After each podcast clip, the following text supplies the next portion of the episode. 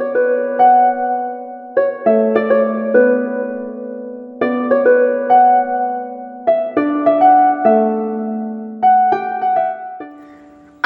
உள்ளங்கள் அனைவருக்கும் வணக்கம். கேட்டுட்டு இருக்கீங்க பாம்பன் நேசக்கரங்கள் அறக்கட்டளையின் கடல் ஓசேஃபம் தொண்ணூறு புள்ளி நான்குல அலைப்பாயுதேயின் கொரோனா இரண்டாவது அலை நிகழ்ச்சி கேட்குறீங்க. நிகழ்ச்சிக்காக நான் ஆர்ஜி ஜீனத்.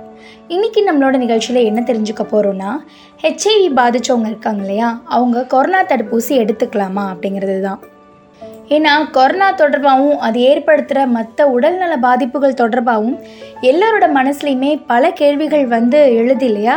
ஸோ அதுக்கு வந்து விடை சொல்லும் விதமாக இன்றைக்கி நம்மளோட நிகழ்ச்சி வந்து அமைய போகுது அந்த வகையில் ஹெச்ஐவி பாதிப்புள்ள நபர்கள் நிச்சயம் கொரோனாவுக்கு எதிரான தடுப்பூசியை போட்டுக்கலாம் அப்படின்னு மருத்துவர்கள் சொல்கிறாங்க தொற்றுநோய் சிகிச்சை சிறப்பு மருத்துவர் சொன்ன விஷயத்தை தான் இப்போ நான் உங்கள் கூட பகிர்ந்துக்க போகிறேன் என்னென்னா ஹெச்ஐவி பாதிப்புள்ள நபர்கள் நிச்சயம் கொரோனாவுக்கு எதிரான தடுப்பூசியை போட்டுக்கலாமா?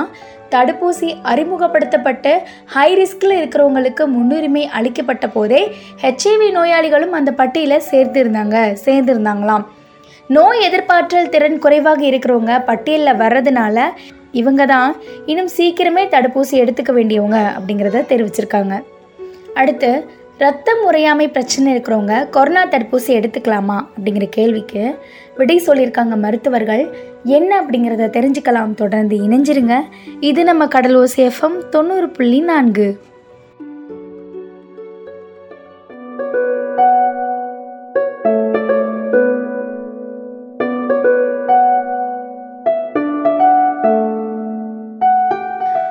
அன்பன் நேசக்கரங்கள் அறக்கட்டளையின் கடல் ஓசேஎஃப்எம் தொண்ணூறு புள்ளி நான்கில் அலைப்பாய்தேயின் கொரோனா இரண்டாவது அலை நிகழ்ச்சி கேட்டுட்ருக்கீங்க. நிகழ்ச்சிக்காக நான் அஜய் ஜீனத். அடுத்ததாக நிகழ்ச்சியில் என்ன கேட்டுட்ருக்கோம் அப்படின்னா ரத்தம் உறையாமை பிரச்சனை இருக்கிறவங்க கொரோனா தடுப்பூசி எடுத்துக்கலாமா அப்படின்னு. சிலர் சில பிரச்சனைகளுக்காக ரத்தம் முறையிறதை தடுக்கக்கூடிய மருந்துகள் எடுத்துக்கிறதா அறிவுறுத்திட்டு இருக்காங்க பிளட் தின்னர் அப்படின்னு சொல்லக்கூடிய இதில் ரெண்டு வகைகள் இருக்காங்க.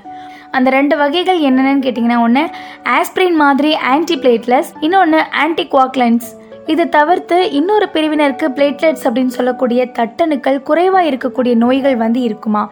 உதாரணத்துக்கு சில வகை புற்றுநோய் ஐடிபின்னு சொல்லக்கூடிய நோய் இது எல்லாமே உதாரணமாக இருக்குங்க. அடுத்து கல்லீரல் நோயாளிகள். இவங்க எல்லாருமே ரத்த முறையும் தன்மை குறைவாக இருக்கும். இவங்களுக்கெல்லாம் தட்டணுக்களோட எண்ணிக்கை ஐம்பதனாயிரம் அப்படிங்கிற அளவுக்கு வந்தாலே தடுப்பூசி வந்து கொடுத்துருவாங்களாம். இவங்களுக்கு நேரடியாக தசையில் ஊசியை செலுத்தாமல் ரத்த கசிவு ஏற்படுறதுக்கு வாய்ப்பு உண்டு அப்படிங்கிறதுனால சருமத்துக்கும் தசைக்கும் இடையில இருக்கக்கூடிய பகுதியில் ஊசி தொடும்படியாக மருந்தை செலுத்துவாங்களாம். தட்டணுக்களோட எண்ணிக்கை ஒன்றரை லட்சத்துக்கும் அதிகமாக இருந்தாதான் வழக்கமான முறையில் ஊசி செலுத்தப்படுமா. ரத்தம் உறையாமை பிரச்சனைக்கான மருந்துகள் எடுத்துக்கிறவங்க தடுப்பூசி போட்டுக்கும் போது அந்த மருந்துகளை நிறுத்த வேண்டிய அவசியமும் இல்லையா? அந்த மருந்துகளை எடுத்துக்கிட்டே டீப் சப்கியூட்டேனியஸ் அதாவது அந்த ஊசி தொடும்படி மருந்து செலுத்துவாங்க இல்லையா? சருமத்துக்கும் தசைக்கும் இடையில இருக்கக்கூடிய பகுதியில். அதுக்கு பேர் வந்து டீப் சப்கியூட்டேனிஸ் இந்த முறையில் தடுப்பூசி போட்டுக்கலாமா? கல்லீரல் அப்புறம் இதே நோயாளிகள் விஷயத்தில் தட்டணுக்களோட எண்ணிக்கை குறித்த சந்தேகம் எழுந்துச்சுன்னா அதுக்கான டெஸ்ட் எடுத்து பார்த்துட்டு அதுக்கேற்ற மாதிரி நீங்கள் தடுப்பூசி போட்டுக்கலாம். இன்னும் சில பேர் வந்து ஒரு கேள்வி கேட்குறாங்க. என்னென்னா ரத்த தானம் வந்து பண்ணுவாங்க இல்லையா? அவங்க வந்து கொரோனா தொற்று ஏற்பட்டவங்க ரத்த தானம் பண்ணணும். அவங்க எத்தனை நாள் கழித்து ரத்த தானம் பண்ணலாம் அப்படிங்கிற கேள்விக்கு விலை தெரிஞ்சுக்கலாம். தொடர்ந்து இணைஞ்சிருங்க. இது நம்ம கடல் ஓசேஃபம் தொண்ணூறு புள்ளி நான்கு.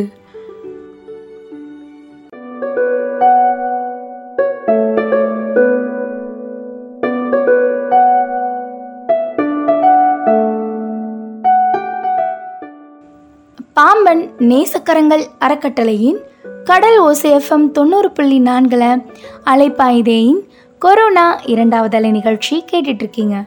நிகழ்ச்சிக்காக நான் ஆர்ஜி ஜீனத். அடுத்ததா கொரோனா தொற்று பாதிக்கப்பட்டவங்க வந்து எத்தனை நாள் கழிச்சு ரத்த தானம் பண்ணலாம் அப்படிங்கிறத பற்றி தான் தெரிஞ்சுக்க போகிறோம் கொரோனா தொற்றுக்கு உள்ளானவங்க அதிலிருந்து முழுமையாக குணமானதுக்கு அப்புறமா மூணு மாதத்துக்கு பிறகு கொரோனாவுக்கு எதிரான தடுப்பூசியை போட்டுக்கலாமா? ரத்த தானத்தை பொறுத்த வரைக்கும் கோவிட் தடுப்பூசி எடுத்துக்கிட்டதுக்கு அப்புறமா ரெண்டு வாரங்கள் கழிச்சு நீங்கள் என்ன பண்ணலாம் செய்யலாம்.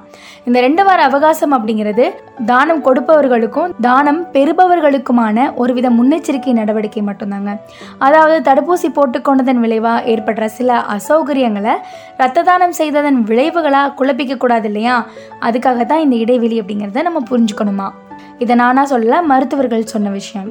தடுப்பூசி செலுத்திக்கிட்டவங்க ரத்த தானம் செய்கிறதுனால அடுத்தவங்களுக்கு தொற்றை பரப்புவாங்க அப்படிங்கிறதுக்கும் தானம் பெற்றவங்க ரத்த முறிதல் பிரச்சனை வரும் அப்படிங்கிறதுக்கோ எந்த ஒரு ஆதாரமும் இல்லை அப்படிங்கிறதுனால ரெண்டு தரப்பினருக்கும் அது பற்றிய பயம் தேவையே இல்லை அப்படிங்கிறத மருத்துவர்கள் சொல்கிறாங்க அடுத்து என்ன அப்படின்னா தடுப்பூசி போட்ட சில நாட்களில் டிடி ஊசி போட்டால் ஏதாவது பாதிப்பு ஏற்படுமா அப்படிங்கிறது தான். இதுக்கான பதிலை தெரிஞ்சுக்கலாம். தொடர்ந்து இணைஞ்சிருங்க. இது நம்ம கடலோ சேஃபம் தொண்ணூறு புள்ளி நான்கு.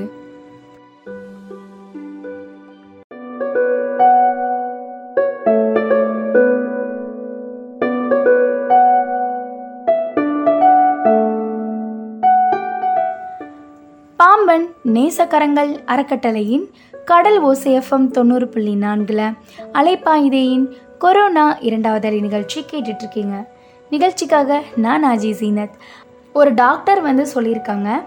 என்ன சொல்லியிருக்காங்க அப்படின்னா சில மாதங்களுக்கு முன்னாடி நாய் கடிச்சிட்டதா? ஒரு நபர் வந்து சிகிச்சைக்கு வந்தாராம்.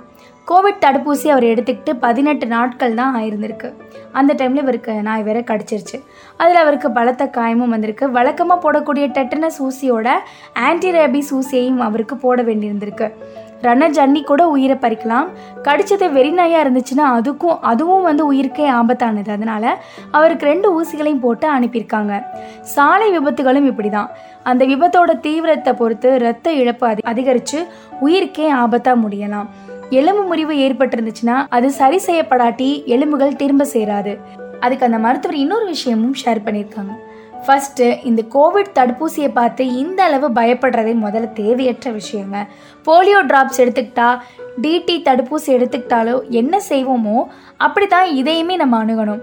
ஆரம்பத்தில் இந்த தடுப்பூசிகளை பற்றியும் அவற்றின் செயல்திறன் பற்றியும் போதுமான தகவல்கள் இல்லை.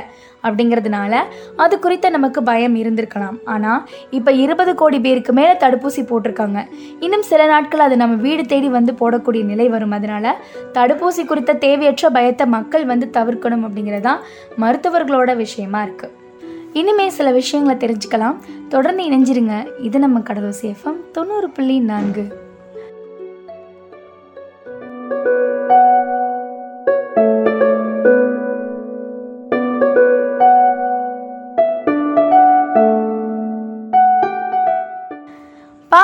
நேசக்கரங்கள் அறக்கட்டளையின் கடல் ஓசிஎஃப்எம் தொண்ணூறு புள்ளி நான்கில் அலைப்பாய்தையின் கொரோனா இரண்டாவது அலை நிகழ்ச்சி கேட்டுட்ருக்கீங்க. நிகழ்ச்சிக்காக நான் ஆர்ஜி ஜீனத். ஒரு தடுப்பூசிக்கும் இன்னொரு தடுப்பூசிக்கும் இடையிலேயோ ரெண்டு தடுப்பூசிகள் போட்டதுக்கு அப்புறமா ஒருத்தவங்களுக்கு வரக்கூடிய வழக்கமான அனைத்து உடல்நல பிரச்சனைகளுக்கும் சிகிச்சை அழிச்சு தான் ஆகணுமா?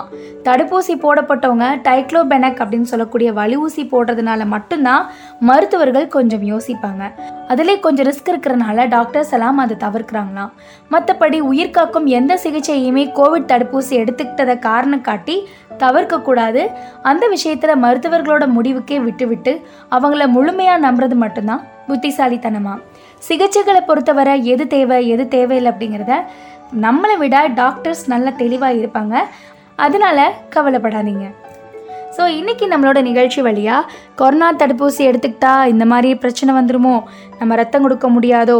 நம்மளுக்கு ஆக்சிடெண்ட் ஆயிடுச்சு நம்மளுக்கு நாய் கடிச்சிருச்சு நம்ம இதுக்கு முன்னாடி கொரோனா தடுப்பூசி வேறு எடுத்துக்கிட்டோம்.